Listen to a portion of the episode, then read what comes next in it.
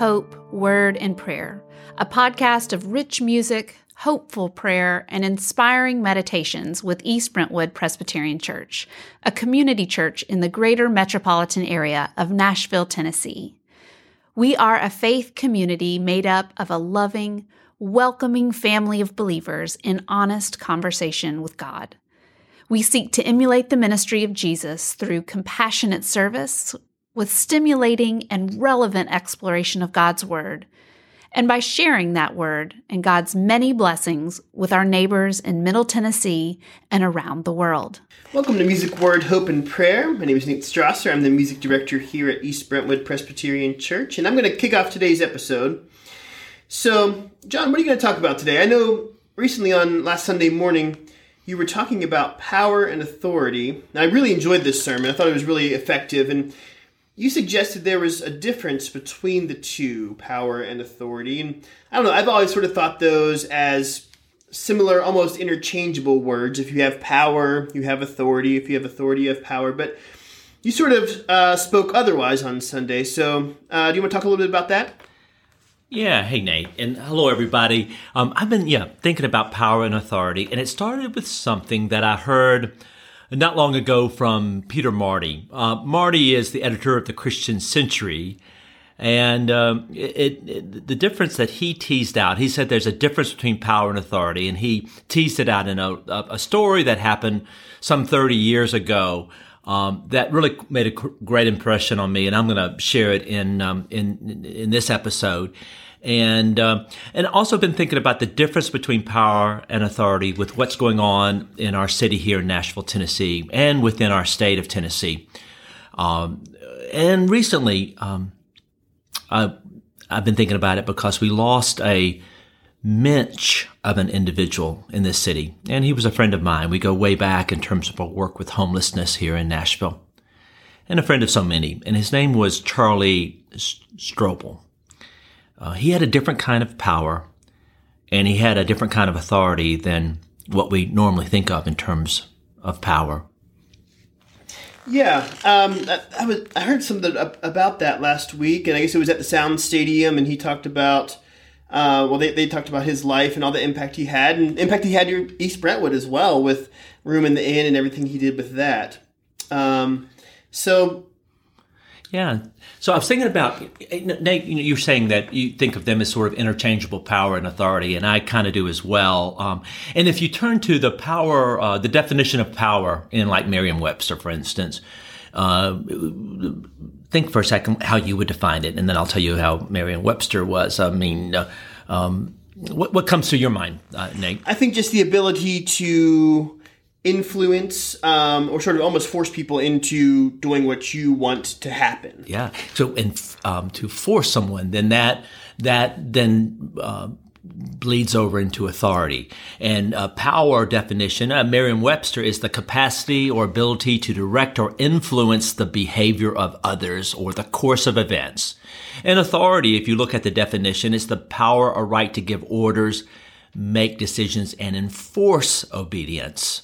And I was just out. Uh, we uh, have some orientations going on with our um, uh, preschool families, and I was talking with a with a mom who's got a second grader, and and and the, the kid is having a hard time because the stu- um, the kid has a new teacher, and the teacher seems really strict and saying, "Mom, he doesn't she she doesn't like me," and she's so strict and along with authority. And we were just having that kind of conversation. So I know in a lot of households right now who have kid, uh, school age kids, they may have a teacher that they don't like who um, um, has uh, power um, and authority.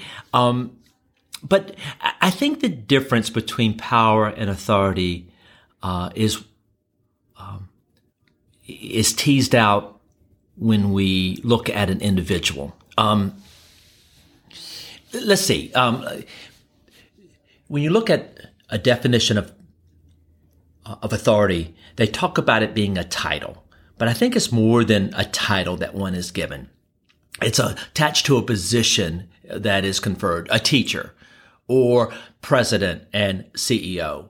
And this means that uh, whichever person holds the position is also granted the authority attached to it, But but for some of you who are, who are listening, um, you've seen the difference between power and authority. Like take for instance in our family systems. Let's take for instance maybe in some of your cases how your mom and dad interacted with you. They had power over you as a young kid. They wanted to see that you made good decisions, I hope. They could enforce a bedtime. But for some people that I talked to, they would say, no, who had the power and who had the authority? And there was a difference between that, you know, for instance, wait till your dad gets home. That's power and that's authority. But then there may be somebody who says, you know, my dad had the power, but my mom had the authority. And what that person may mean is that the ability to love unconditionally and to nurture and support. Anyway, um, maybe you can see the difference between power and authority as we look at our own family. Uh, Nate, have you been watching um, Succession? Yeah, yeah, great show in the last season right now. I'm hesitant to even mention it because here I am a minister and I'm watching Succession, which is all about um, grabbing of money and power and Logan Roy and uh, uh, and then there's a whole lot of sexual innuendo and there is uh, a whole lot of uh, expletives. So here I am, even it's dangerous territory for even me as a minister to, to mention Succession. But we've enjoyed it in our house, and at first I was really reluctant about it, and I'm in season. I, am I'm in season four right now. I'm a, I'm a latecomer to it. Uh, what did what comes to your mind around Succession? Yeah, it's there's certainly a lot of power there, and um, how they use that power can can be used in many different ways. And a lot of times in that show, it's it's not used in a good way. But you know, just looking ahead to what the the Bible says about authority, and the Bible says about power. In Romans 13 1, the authorities that exist have been established by God. Consequently, he who rebels against authority is rebelling against what God has instituted, and those who do so will bring judgment on themselves. For rulers have no terror for those who do right, but for those who do wrong. So, wow. I'm going to just uh, talk about some of this in my music as well today. I have a song called Authority um, that, that talks about a lot of this as well. So I'm going to bring that into the podcast um, today for everybody here. Oh, great, great. Um, it's interesting that you brought in uh, Romans 13. And, and, thank you for We could have gone down a rabbit hole with Succession, especially the uh, the scene at the funeral in in, in in, in season four episode. I don't know if it's eight or nine, and then the um, when Logan Roy, the power hungry um, um, father dies. But okay, so I'm so glad that you rescued us, and then you went and introduced another subject around um, about um, uh, how the the Bible mentions authority, and uh, and and I'm going to um, talk a little bit about um, the authority that's going on within um, our our state and our our city, and put that up against the life of Charlie Strobel, and I'll end up with that. Uh, and um, and I am going to mention a little bit about the special session that our governor has called us to, and um, and so uh, let's let's get underway because the authority in the Bible maybe Jesus suggests a different understanding of authority than what you just quoted in Romans as being the um, be in end all be all and end all. And so hey, what so going to do the music authority? Is that yeah? Um, all right, great. And so let's get underway with a prayer, and then I will be back uh, after Nate's music to um, to talk a little bit and share that great story that um, I had heard from Peter Marty. So here's the prayer: God, it is indeed the case that we need your guidance. Um, we don't want to admit it, but we do, and it is indeed the case that we need your help and strength. And again, we don't want to admit that either. It is indeed in this day that you may speak a word we need to hear. Maybe it will come in something that is said in this podcast. What we're after is not really to learn more. It is not to acquire more, but to be more. And that may come in being motivated not by our amassing more power, more authority, but coming under the authority of your love. So help us today to be aware and to even see a glimpse of the new creation that's in us and around us. Indeed, Wouldn't that be a blessing? Indeed, that may be our blessing. Amen.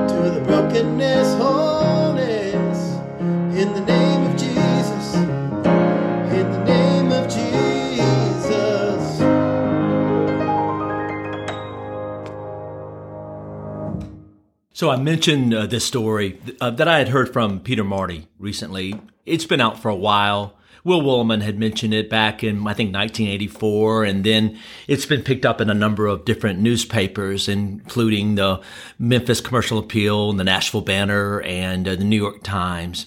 And the story that um, I want to tell you took place some time ago over in southwestern Tennessee in the Chickasaw Forest and wetlands. It's about north and east of Memphis, and there it's very rural. Homes are few and far between. So many towns over there, little towns, uh, little postage uh, stamp kind of towns that hardly make it on the map. But uh, there's one town where something very significant took place, um, and it's uh, it's the town of Fort Pillow. Uh, and uh, you may know if you're a Tennessean, there is a state penitentiary there. It used to be known as the Fort Pillow Penitentiary. It was built back in the late 30s, and now it's called the West Tennessee Penitentiary. But back in 1993, it was known as Fort Pillow, and there, um, five convicts one day um, escaped and about 30 miles south of Fort Pillow is this teeny tiny town called Mason, Tennessee. And back in 1993, on a rainy February morning, morning Louise Degrafinried, uh, she was a resident of Mason, and she was on the phone with one of her neighbors up the road, chit-chatting about those five convicts that had escaped from Fort, Fort Pillow three days earlier. They were violent individuals, armed.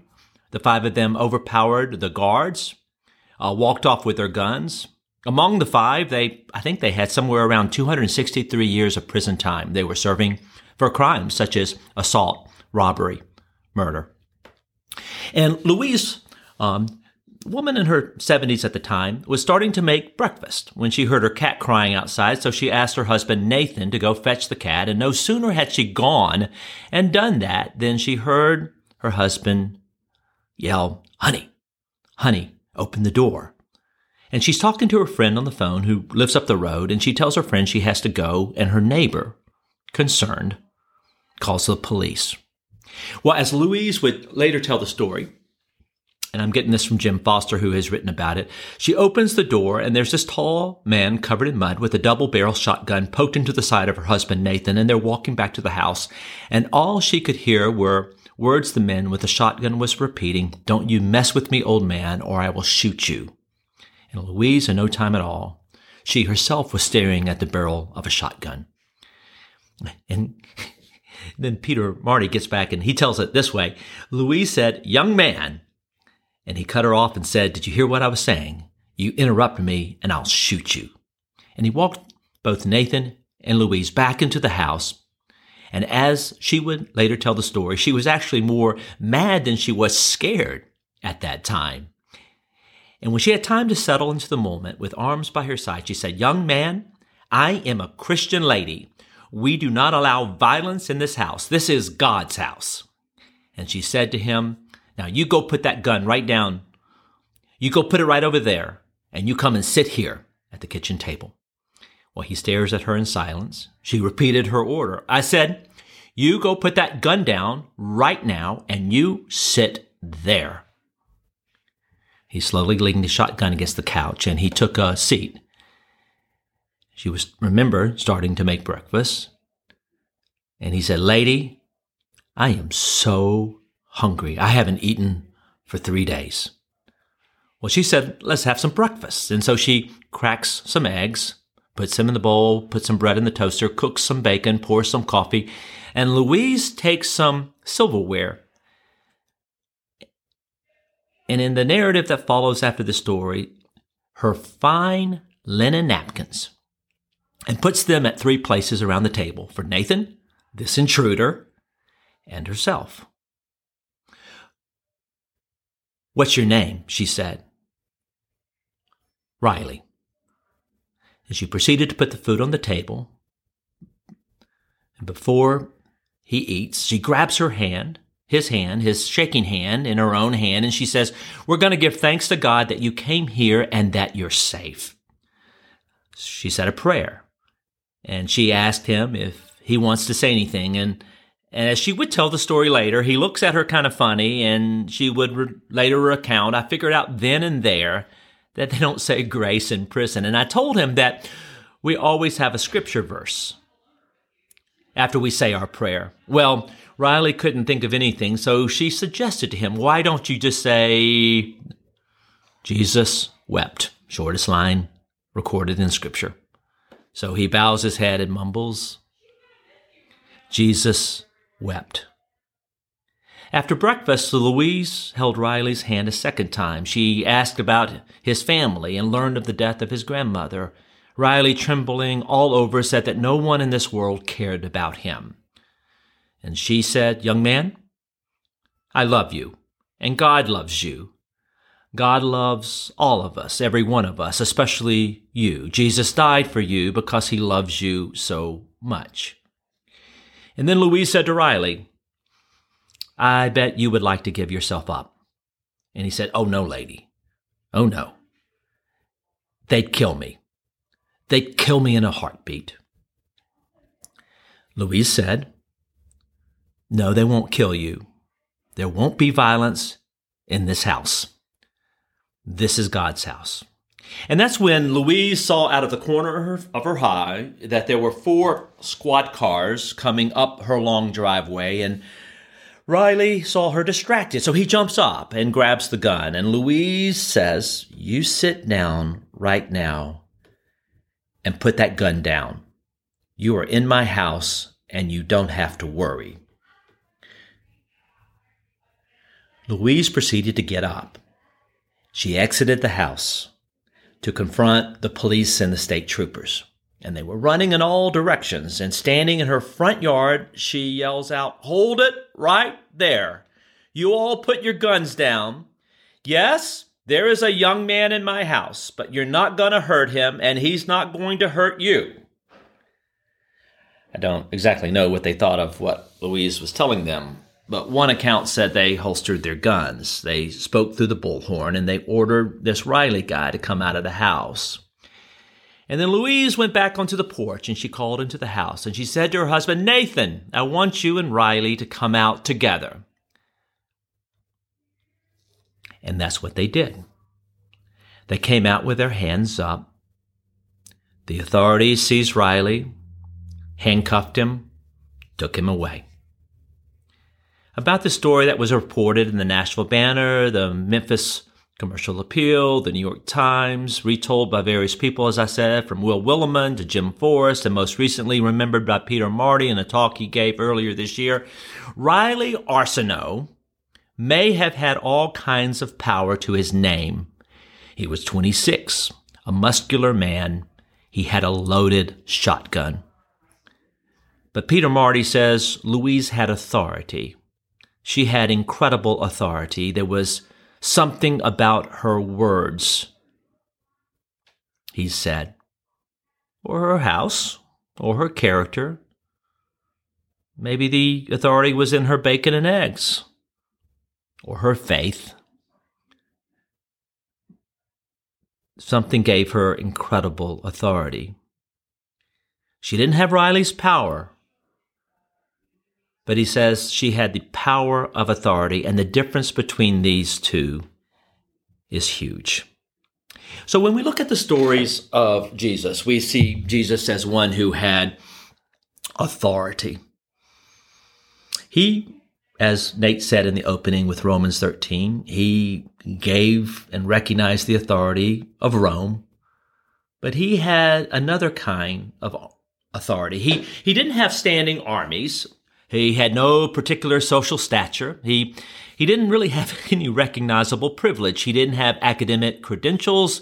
He certainly didn't have money. Uh, he wasn't uh, a man who had all the money of Logan Roy, of succession, or anything else close to material wealth. No, Jesus had none of these things, but time and time again, he exercised tremendous authority in the stories we read. And you can page through the scriptures and uh, he could silence the violent wind and the seas. He could um, silence and put in one's right mind the Gerasene demoniac who's out chained among the tombs. And then there's a story in Mark 1, and I'll put it in the liner notes, where he had the authority um, when he was preaching one day in the synagogue at Capernaum. It takes place during worship. Everything's going great. When suddenly, right in the middle of a Torah reading, there enters this guy coming down the center aisle and he's convulsing and he is letting out these gurgling and cho- choking sounds. And and then this man cries out, and it's in Mark 1 What have you to do with us, Jesus? Have you come to destroy us? I know who you are, the Holy One of God. He stopped his teaching, this Jesus.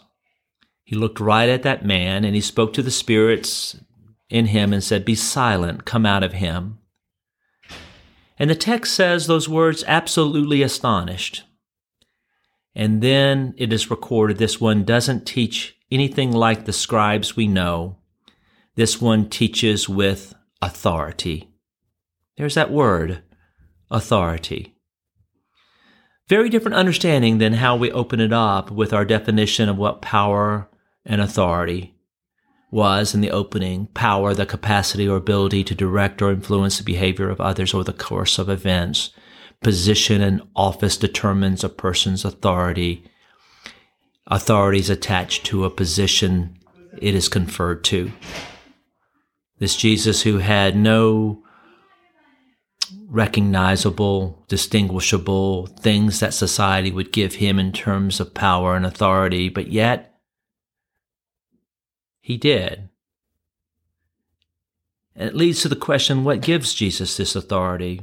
And it's a question we might ponder today, but also over a lifetime. And then back to Louise, what gave her the authority? Was it her house? This is God's house, she said. Was it her personality? Or was it her voice from heaven kind of authority? Young man. What was it? For her, she was a follower of Jesus Christ. And we know that there was something about being in the presence of Jesus. There was something about being in his company that worked on people, and we'll never fully know what that is, although we get glimmers. We get glimmers even in our own lives of the spirit of quote unquote Christ in us, end quote. And so we can see and we can feel and learn from some about that authority.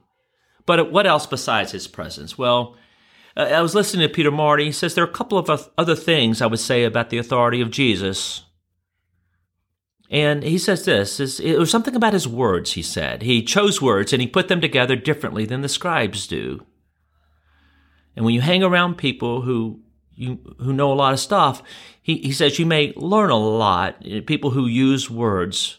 But Peter Marty says that when you hang around with Jesus, you don't learn more. You become more. His words. For some, I know they form us. They give shape to our lives. You know how when a conversation can get personal, when personal language gets spoken, that it deepens the intimacy between people. People get formed. And with Jesus, his language is very personal. His words make stuff happen. They may make beauty. They reveal truth. His words reveal integrity. His words make dispirited lives Marty says reanimated. And I've seen where his words make the hopeless hopeful. And those words of Jesus can do things in you that neither you nor your friends can probably imagine.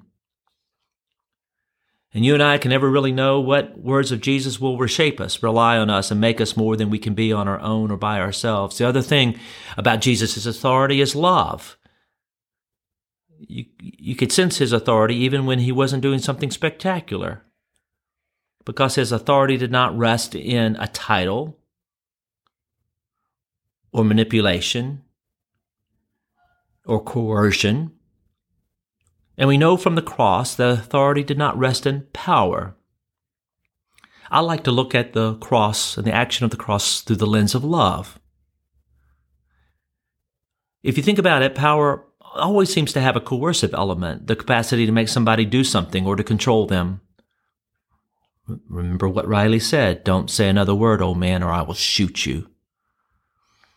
True authority is never coercive. And if we look at it through the lens of love, and especially through the lens of Philippians 2 5, it's built on sacrificial love. Let the same mind be in, in, you that was in Christ Jesus, who though he was in the form of God, did not regard equality with God as something to be exploited, but emptied himself, taking on the form of a slave, being formed in human likeness, and being found in human form, he humbled himself and became obedient to the point of death, even death on a cross. When I think of the people I admire the most, are the ones who maybe sacrificed the, the most, who reflected this kind of love. And so, you know, there's, as I said in the opening, there's so many things going on in the state and in the city right now. And recently we held a celebration of life service for Father Charlie Strobel. Uh, it took place, as Nate said, at the home plate of the Nashville Sounds Baseball Stadium. Becca Stevens, who's founder of Thistle Farms and uh, a rector at uh, St. Augustine's and a dear friend of Charlie, was the speaker. Uh, one gave one of the eulogies, and she talked about the time when she was starting Thistle Farms and Charlie was out running Room in the Inn. Room in the Inn was written up recently uh, by Margaret Renkl in the New York Times, as was the life of Charlie Strobel. And uh, Becca related the story that she was new. She was trying to multitask with this new nonprofit called Thistle Farms, which now um, replicates around the world or, and certainly nationally the work that's being done with women who are marginalized.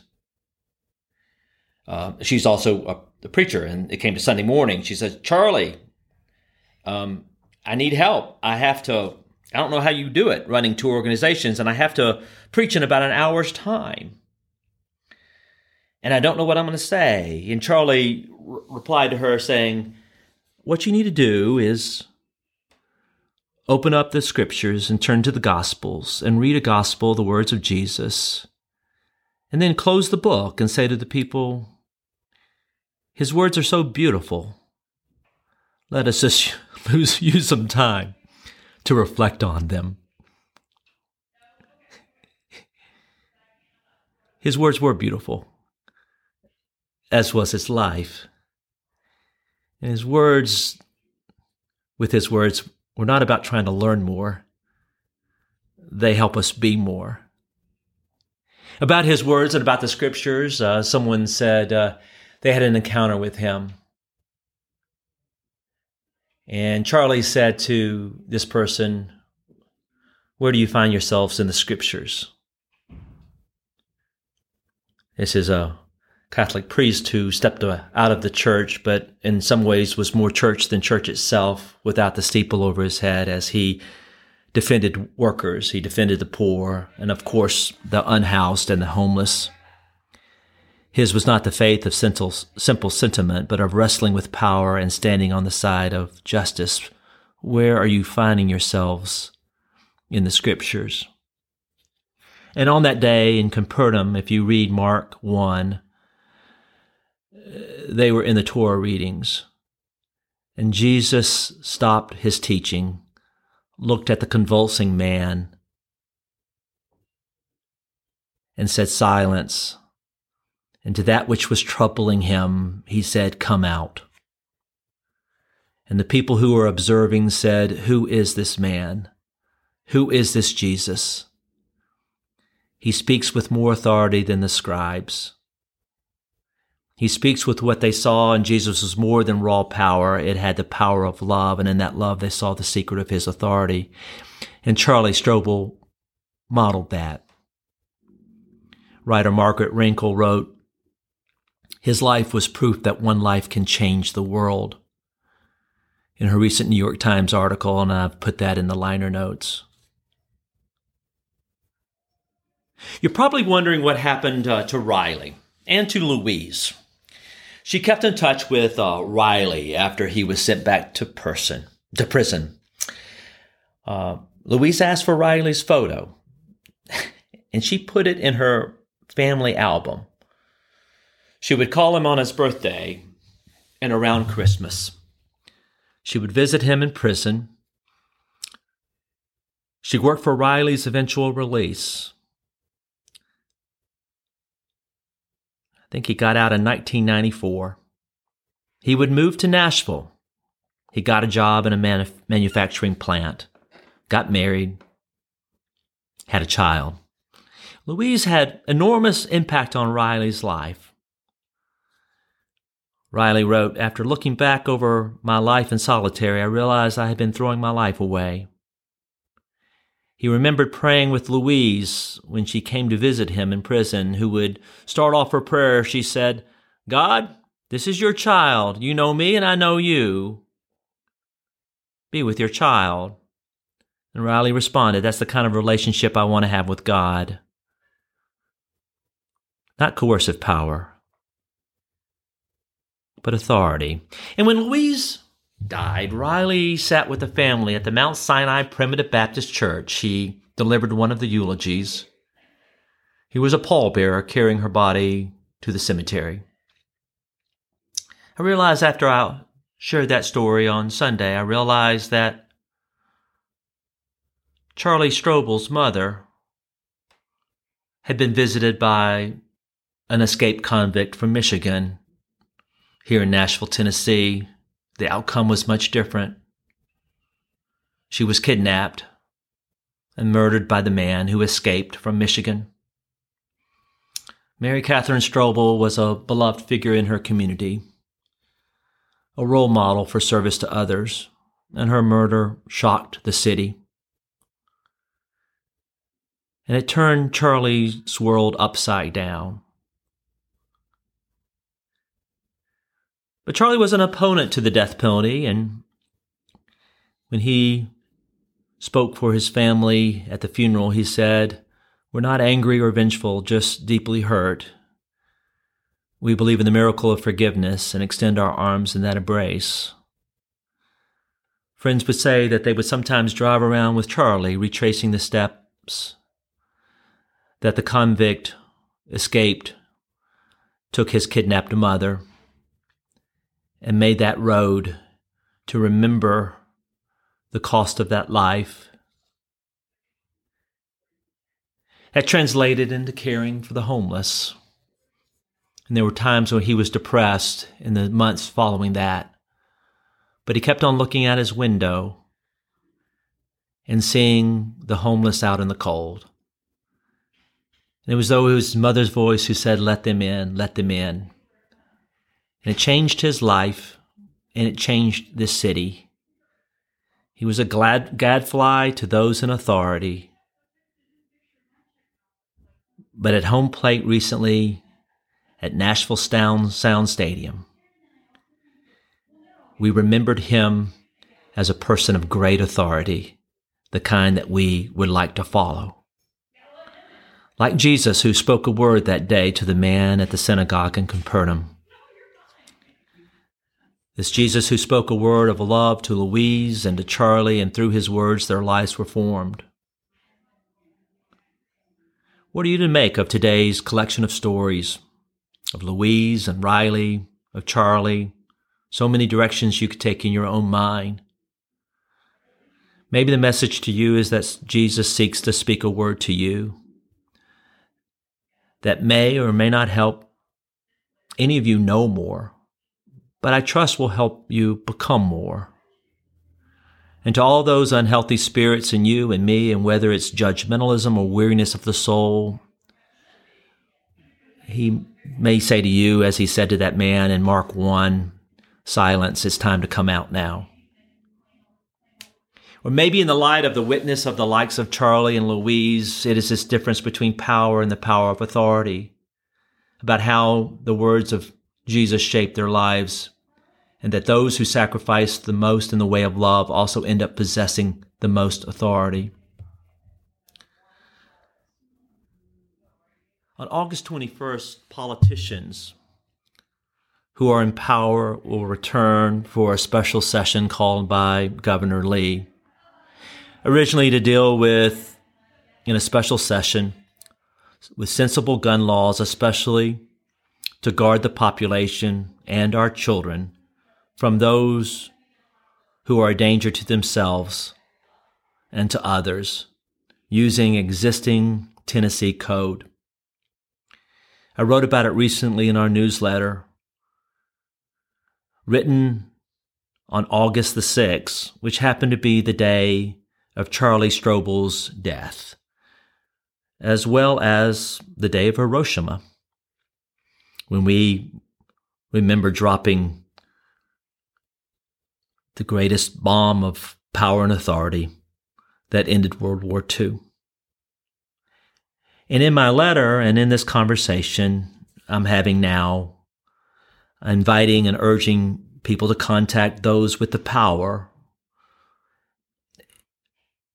those who have authority, but to use your authority, guided by the words and witness of the Spirit of Christ at work in you, forming you, because there is where we have true power and true authority. To say it's time for us to do something different in this city and in this nation and in this state with regard to sensible gun laws. There's a lot of power, and power always is coercive. And behind the barrel of the gun is where you have the great coercive power. And there's the power of authority. And as we all know, as Peter Marty said, the difference between the two is huge. So thanks for listening. I have um, some links in this uh, description of this episode to take you to Margaret Renkl's article so you can learn more about Charlie Strobel. Also, the story about uh, Louise and Riley, and then also how you might be able to contact those with power and authority and to speak your mind and your heart. Thank you for listening. Thank you for joining East Brentwood Presbyterian Church today for music, hope, word, and prayer. To learn more about the life and ministry of EBPC, our commitment to being a Matthew 25 congregation, or to support this ministry with a financial contribution, visit us at our website, ebpctn.org, or visit us on Facebook at East Brentwood PC, or subscribe to our YouTube channel EBPC videos.